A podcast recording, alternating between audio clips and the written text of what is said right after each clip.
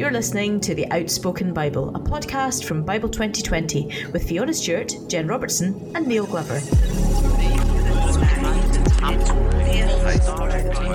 Welcome to the Outspoken Bible. I'm Fiona Stewart, and once again, I'm joined by Neil Glover and Jen Robertson. Now, before we get into the meat of our conversation today, we wanted just to highlight a few things that are going on at Scottish Bible Society that might be of interest.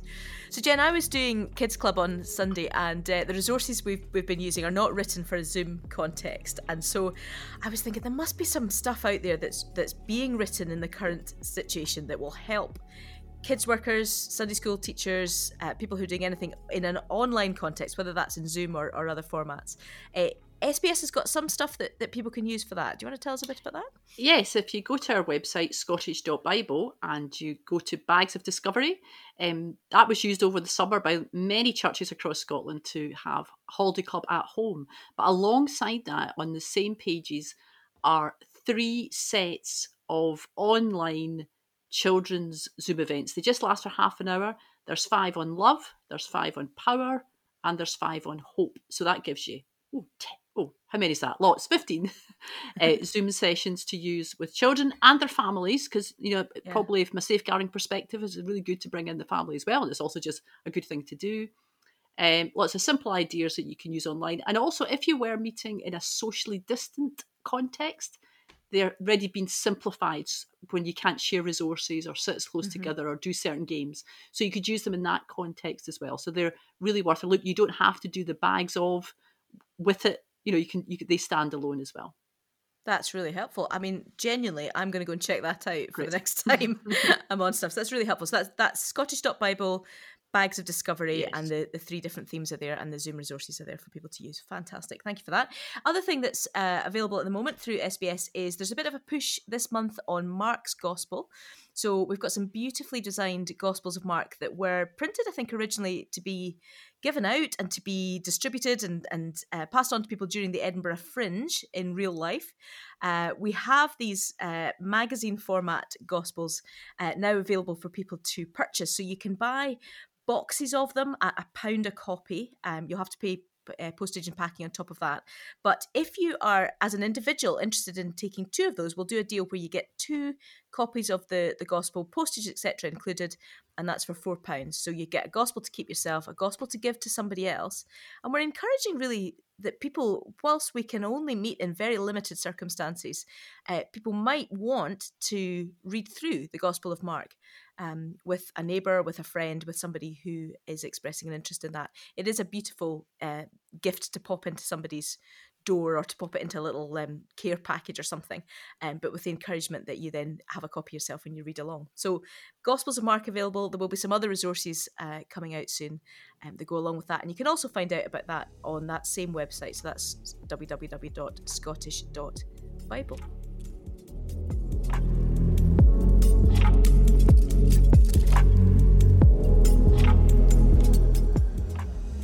If you keep quiet at a time like this, deliverance and relief for the Jews will arise from some other place, but you and your relatives will die. Who knows if perhaps you were made queen for such a time as this?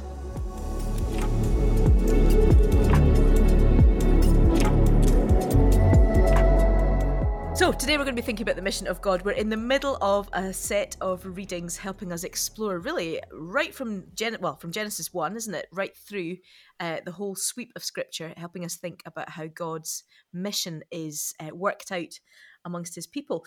Uh, how are we getting on with with picking up on those readings? What what are we what's jumping out at us? I think what struck me is the the sense that God's mission is part of our everyday life and it's not limited to an event or something we do. Um, it's really about our relationships with each other and the place God puts us and, and how we show His love in that context. It's a bit, a bit of a big summary of lots of different verses, but I think that's one of the main things that has struck me as I've read it through. We'll come back and we'll pick up on that later on. And I know you've got um, some things to say about um, Jackie Pullinger in particular. So we're going to. 76 year old Jackie Pullinger. Thank you, Neil, who's just looked that up on the internet. We, we, well we, had, a, we had a debate earlier about was Jackie Pullinger 80? things we talk about. Not Neil, quite. what's your what's your kind of thing coming into today, thinking about the mission of God? Was there anything that surprised you in the readings or jumped out in particular? Yeah, it was kind of similar to Jen. So it was the sense that this was um, all sorts of things. So it really starts with the Matthew 25 reading that when I, when I was naked, you clothed me. When I was a stranger, you, welcomed me in. And this, I mean, it's, this actually verse really spoke to me because I was involved in a situation where we were trying to just look after a physical welfare of some people, and th- there was in behind in in that situation there was a discussion about you know where did the gospel sit with all of this, and then I was reminded as I read this verse that this is the gospel, Yeah. and um, it's such a powerful verse that verse about I was hungry. Yeah. you know jesus is is the i'm not just saying i'm a symbol of the, those who are hungry i was hungry. Um such a powerful verse. Uh, yeah, thing for me, uh, thanks for asking everyone, is was that uh, you're not meant to ask questions you always get upset when do we look like we're asking questions I know that's true. That's true. Um, yeah. So no, I felt that it's the bread thing that I'm quite interested in. So so it felt to me that when I began the readings, we were we were looking at the really broad scope of God's mission, and then I was saying to you before we we started recording that suddenly when we hit the Esther verse, that for such a time as this verse, that's often pulled out of context, isn't it? And and sort of made a bit flowery. Actually, it, it, there was a sudden impact of mission. The God's mission involves individuals, and it involves individuals stepping up to playing their part with the gifts that God's given them and in the situation that they're placed in. it's a, it's a really Um, stark verse isn't it it's um Mm. yeah it um, i i we've already talked about the season klaxon that we had uh, earlier whenever the word season went off I kind of ah, ah, went off in my head but i also have a for such a time as this klaxon because it all seems a bit precious um Yes. I, I once once heard somebody at a presbytery meeting. Um, it was just an argument at presbytery, as happens in our denomination, and someone just went for such a time as this. And get a grip! It's just an argument at presbytery, but you're actually saying this is about saving people's lives. Yes. So eh, let's just kick off with the idea of what are we talking about when we talk about the mission of God? I, I don't know if anybody has a snappy um, definition or whether we can just bat around a little bit what we're talking about, or maybe what we're not talking about. I I am I often it's not actually in the verses here. Um so I think that mission for me is the verses in Second Corinthians four, uh, four, five, 2 Corinthians five, where it says God was in Christ reconciling the world to God's self. And I feel that mission is our playing our part in that. And it is not that God made a church and then gave it a mission. God had a mission and so created a church. Yeah. Um, I think it's one of these words, it, can sit heavily on us. And when I, I, I don't know what everybody preconceptions are, but you say mission. And for someone like me who was a teenager in the 80s, you know, it's a sense of a big event, um, certain skilled people uh, do the important work. You have to be trained up to do it. Um, it's really quite complex. It's going to be a battle. Now, I'm sure there's truth in some of those things that I've described, but the problem is we, limit mission often in our heads to to that kind of image. Whereas the joy of reading these passages was that this is who God is. God is at work, and as Neil's just said, you know, we're part of that. And in some ways, back to the Esther thing, you know, just reword it a bit. You know, well, I'm here at this time, and God's got stuff for me to do. Um, and, and and what really struck me in this was that this really makes a difference. It's not like oh, there's some crazy Christians over there in a football stadium, as it was often. Um, not and that did have a big impact in my life. Don't get me wrong, but um, there's some crazy Christians doing something over there that doesn't really affect anything else. But this mission that's described in these parts of the Bible impacts everything. It im- impacts poverty. It impacts injustice. Um, it, it brings blessing into situations. It's real.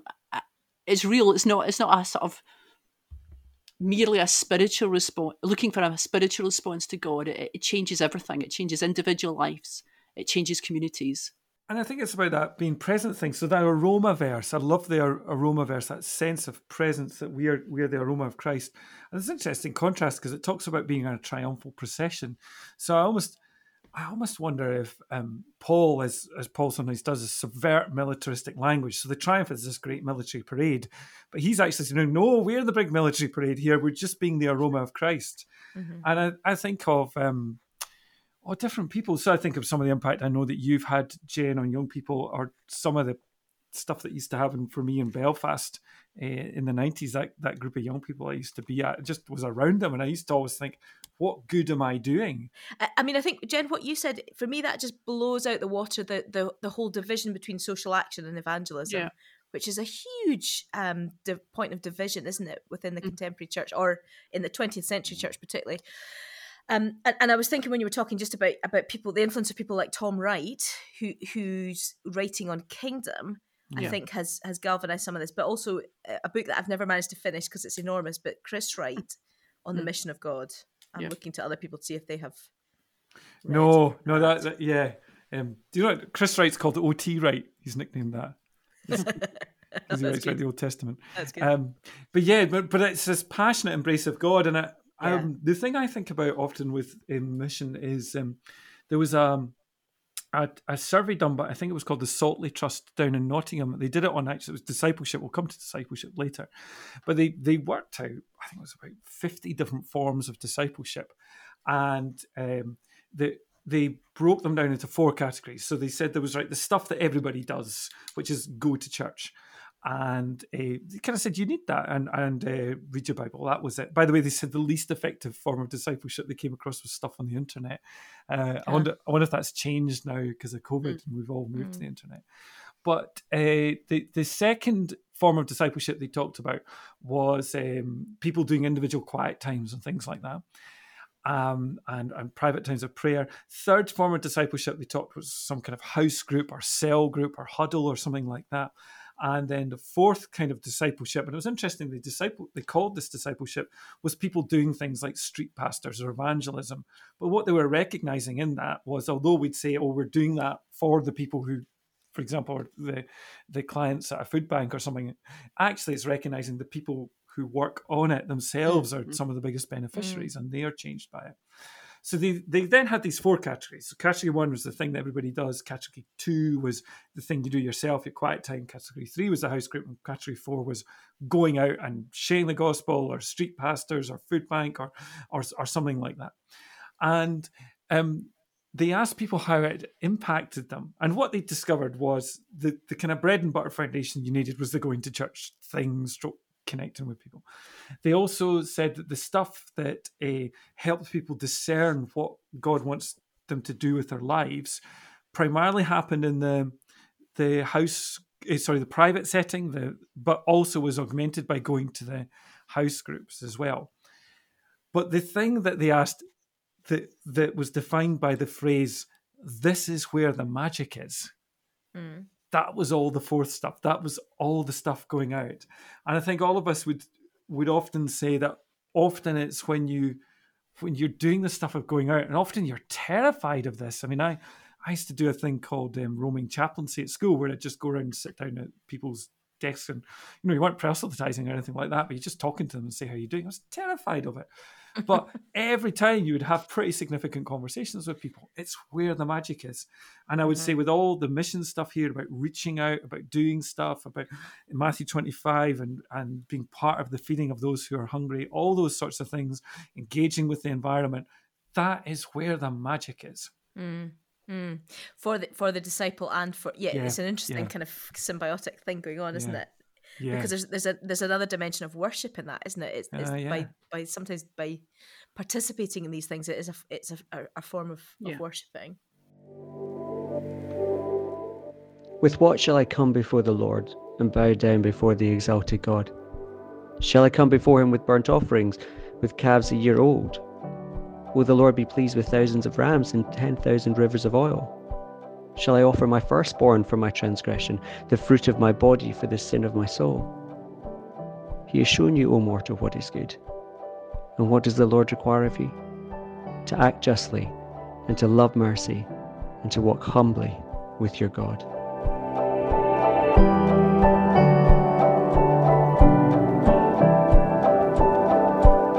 Can we drill down a little bit into this idea of, of God as a ascending God. Do do we think that our understanding of what mission is has been tainted, I suppose, by by some of our upbringing and our our previous thinking? Jen, yeah, I'm not sure tainted is the right word. I think certainly I was brought up as a young Christian um, or fed lots of books about people who had been sent far away. Mm-hmm. Now, that is something God does, and I now have a son who's been sent far away.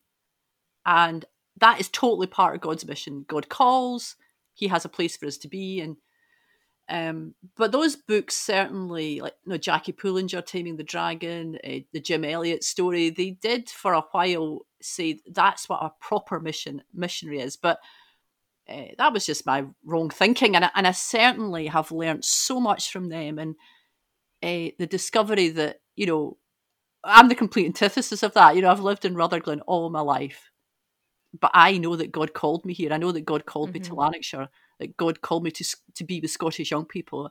I have no feeling of inferiority in, in that, and I suppose that needs to be heard because there may be some people who still think, um, you know, to go far away is is to be a mystery. And I actually maybe you know God God does do things to encourage us, doesn't he? And so. Uh, him calling Andrew so far away, it just it just gives us a beautiful blend as a family. You know that God does that, but He also calls to where you were brought up and to the culture that you know very well. So it's having that rounded perspective, which I think maybe is coming out in all, in all the comments we're making about mission from these passages in the Bible 2020 readings, that it's not one or the other, and we can learn from both. And I've certainly learned so much from these books. And I recently went back and read some of Jackie Pullinger's interviews, and you know, at her at the heart of what she has done in Hong Kong was she she Jesus loved her, and she wanted to share that love. Mm-hmm. And, and in its simplest form, that doesn't matter where you are, mm-hmm. whether you're in, in, in, Bridgeton or Bangkok or anywhere mm-hmm. in between. Yeah, I mean, and, and I wonder, Neil, because because you mentioned discipleship earlier, and I, and I wonder if some of it is uh, in our discipleship, we we maybe miss the idea that God God is calling everyone. So so so the call is not to a specific set apart mm. ministry, although it can be, and the call is not to a specific overseas mission, although it can be, but the call is there for each individual believer to to whichever setting God puts them. Yeah, and and in the in the way that that God calls them, that there's that wonderful Micah passage. You know, He has told you, O mortal, what is good. What does the Lord require of you? But to do justice, love kindness, and to walk humbly with your God. And I, when I became a Christian, which was just before I went to university, I was very convinced that maybe what I had to be was this kind of constant evangelist and um, I remember I was quite forthright about sharing the, the gospel with people, trying to get every conversation round to Jesus, seeing every relationship I had as a potential target. And I I didn't really work too well. I mean, and I think it was known as Bible Basher Neil or something like that. But um, I remember I had this awful conversation with someone in fourth year, and it, we, everyone's kind of in a kind of nostalgic, kind of getting ready to to finish uni, and there was a there was a woman there. Her name was Saskia, I think, and she had not. I hadn't really seen her since Freshers Week, as is often the way, and uh, she said, "You tried to convert me in Freshers Week." I was like, "Oh God, did I?" And she's like, wow. "Yeah." She said it was awful. She said, um, uh, "I was going through a hard time, and all you do kept trying to do was get religion into it." And I thought, "Oh dear."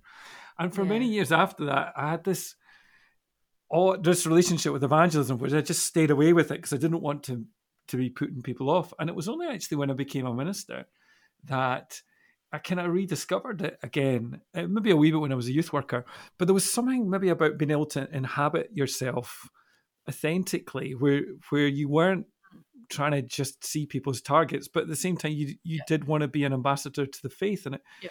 it just mm-hmm. kind of happened naturally. I suppose that the pressure of evangelism, the pressure to feel mm. we've got to have the right words. I, I, I think the the I've got a friend Tom Price who works for RZIM Ravi Zacharias Ministries, oh, yeah. and and Tom always talks about questioning he he does a lot of work with people and evangelism is actually about about questioning and it's about finding the right questions and it's about listening to people's questions and figuring out what they're really asking hmm. so instead of just having that answer pre-prepared and ready to go it's about listening to the heart of what's actually underneath what's yes. going on but you can't you can't do that unless well rarely can you do that without really building relationship with Mm. somebody and walking with them and and sharing with them.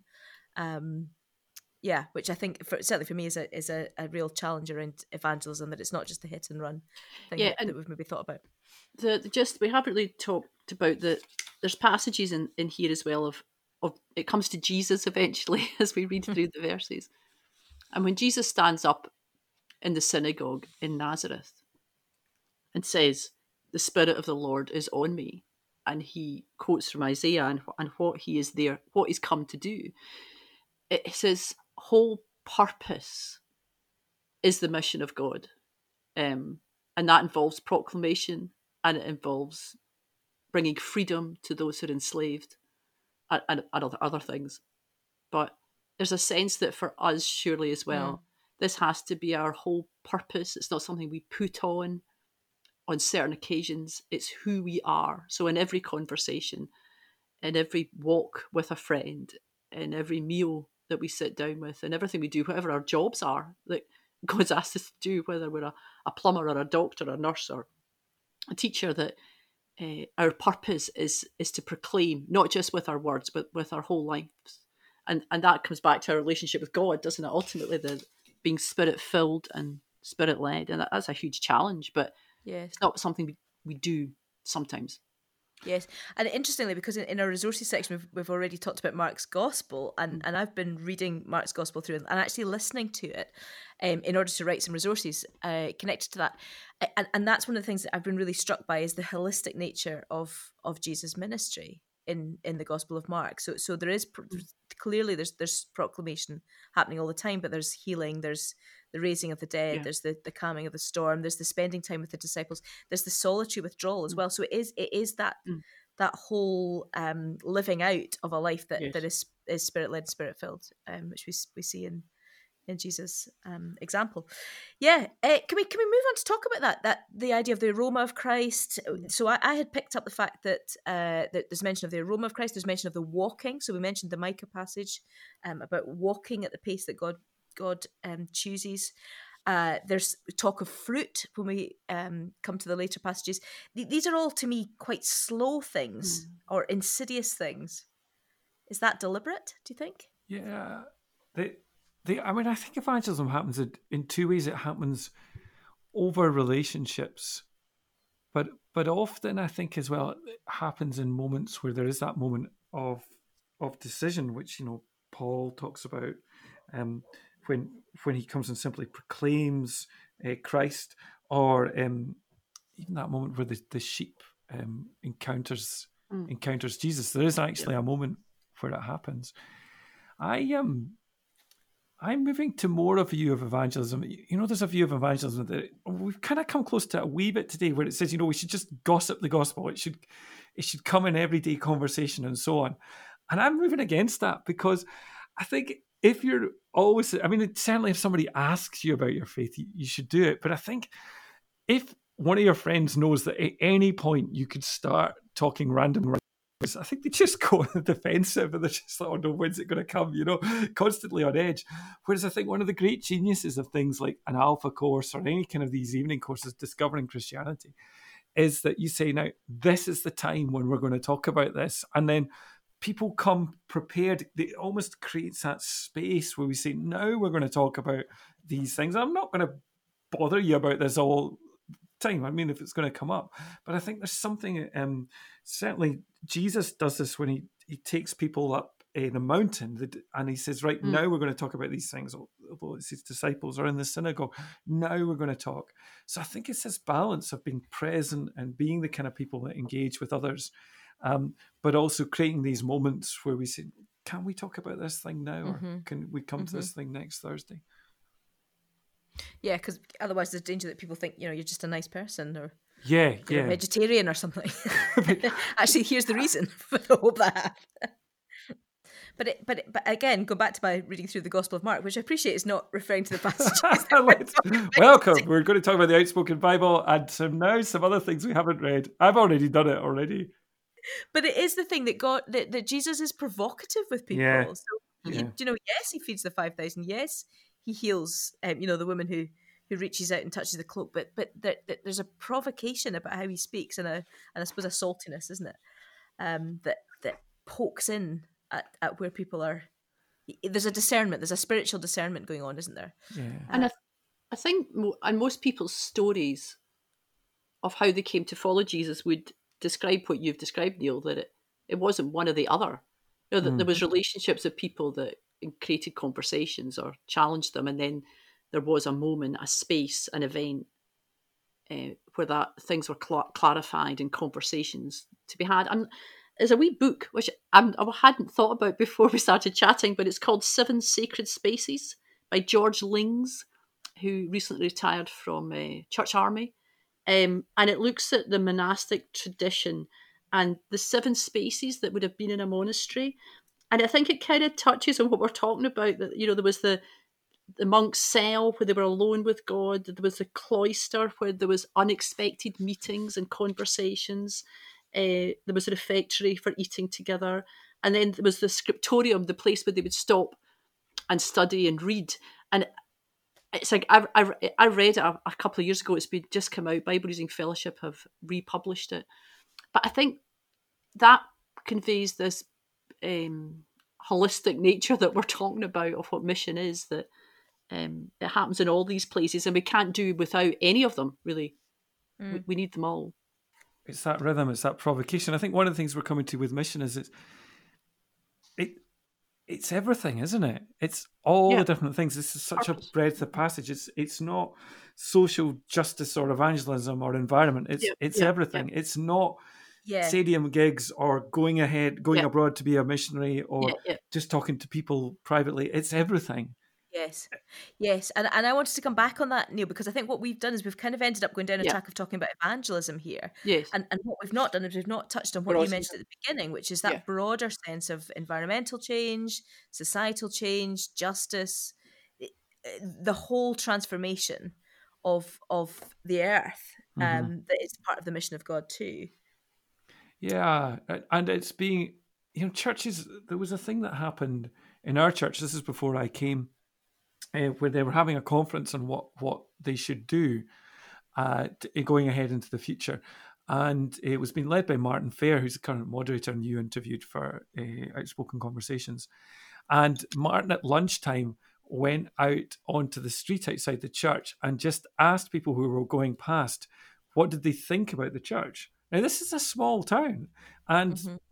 quite a close knit community. But what was remarkable was that nobody knew anything about it. They're just, I don't have a clue what goes on in here. It was really mm. striking. Mm-hmm. And and that that moment, which happened about 15 years ago, was a real wake up call in the life of our church. And out of that has come a Christians Against Poverty initiative, uh, out of which now meets with, with people all over much wider area. Out of it came a new energy into our youth work, uh, which now has a number of youth workers working in the school, lots doing things like employment training, uh, job skills, um, just one to one meetings with people going through different things.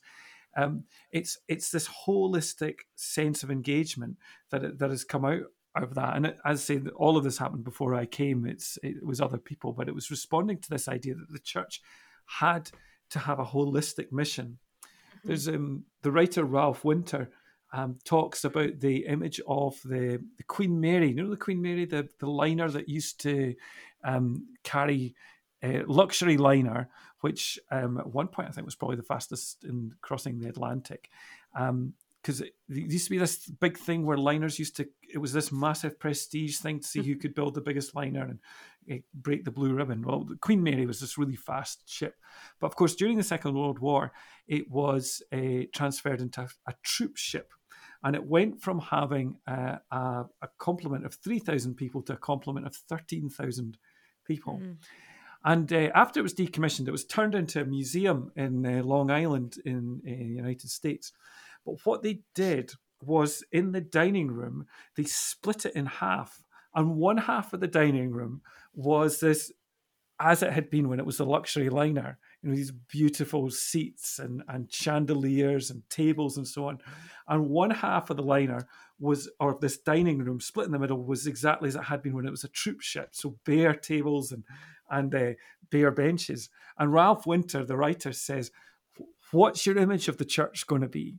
Mm. Is it going to be the thing on the right where it's nice and comfortable and only a few people can be part of it? Or is it this other side of the ship where it's built to purpose and you have far more people involved, you're far less sense of being comfortable, you're also far clearer about what your mission is. Yeah. Because yeah. this half of the pit the of the ship that looked after people for a few years. Um, this part of the ship won the Second World War, hmm. which or played yeah. its part in it. So, what is the church going to be? Is it going to be this nice, comfortable place that you can settle in, or is it going to be this place which is focused on doing a job, which is wide ranging and diverse, but reaching out and engaging in God's mission?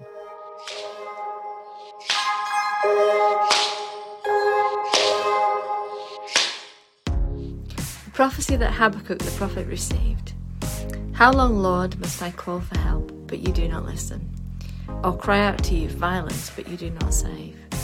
Why do you make me look an injustice? Why do you tolerate wrongdoing? Destruction and violence are before me. There is strife and conflict abounds. Therefore the law is paralyzed, and justice never prevails. The wicked hem in the righteous, so that justice is perverted. So let's just round off with with what what are you going to take away from these readings that you've read this time? So Jen, have you have you got something in particular? I just what I said earlier about the whole purpose of life being God's mission. Um, not a small task but seeing every every opportunity as a chance to be the person God wants me to be in the situation I'm in. And I think particularly in the context we find ourselves with COVID,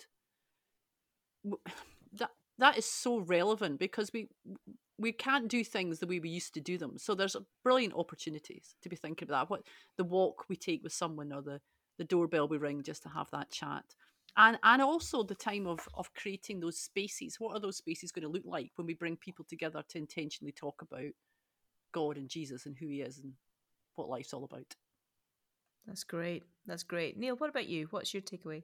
I'm inspired that that once again we just we're required just to do it um and not in that not in that way that's forced um that that both of you and because I've I've seen you are people who are naturally in places, and it's to, but it's to be consciously out there and with people, and also to to look for the moments where where you are called to do something, mm. uh, and when you're called to say something. Mm.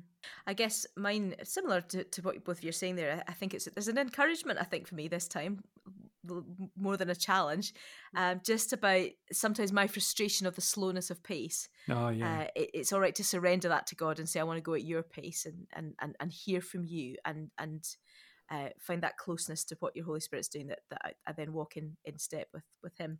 So yeah, lots of things that hopefully have also helped other people as they've engaged with those readings um, that we've been in. Next time we are talking about a letter to friends. So we're looking at Second John and Third John. So it's another of those narrowed down, intense conversations that a bit like we did when we talked about the story of Jonah.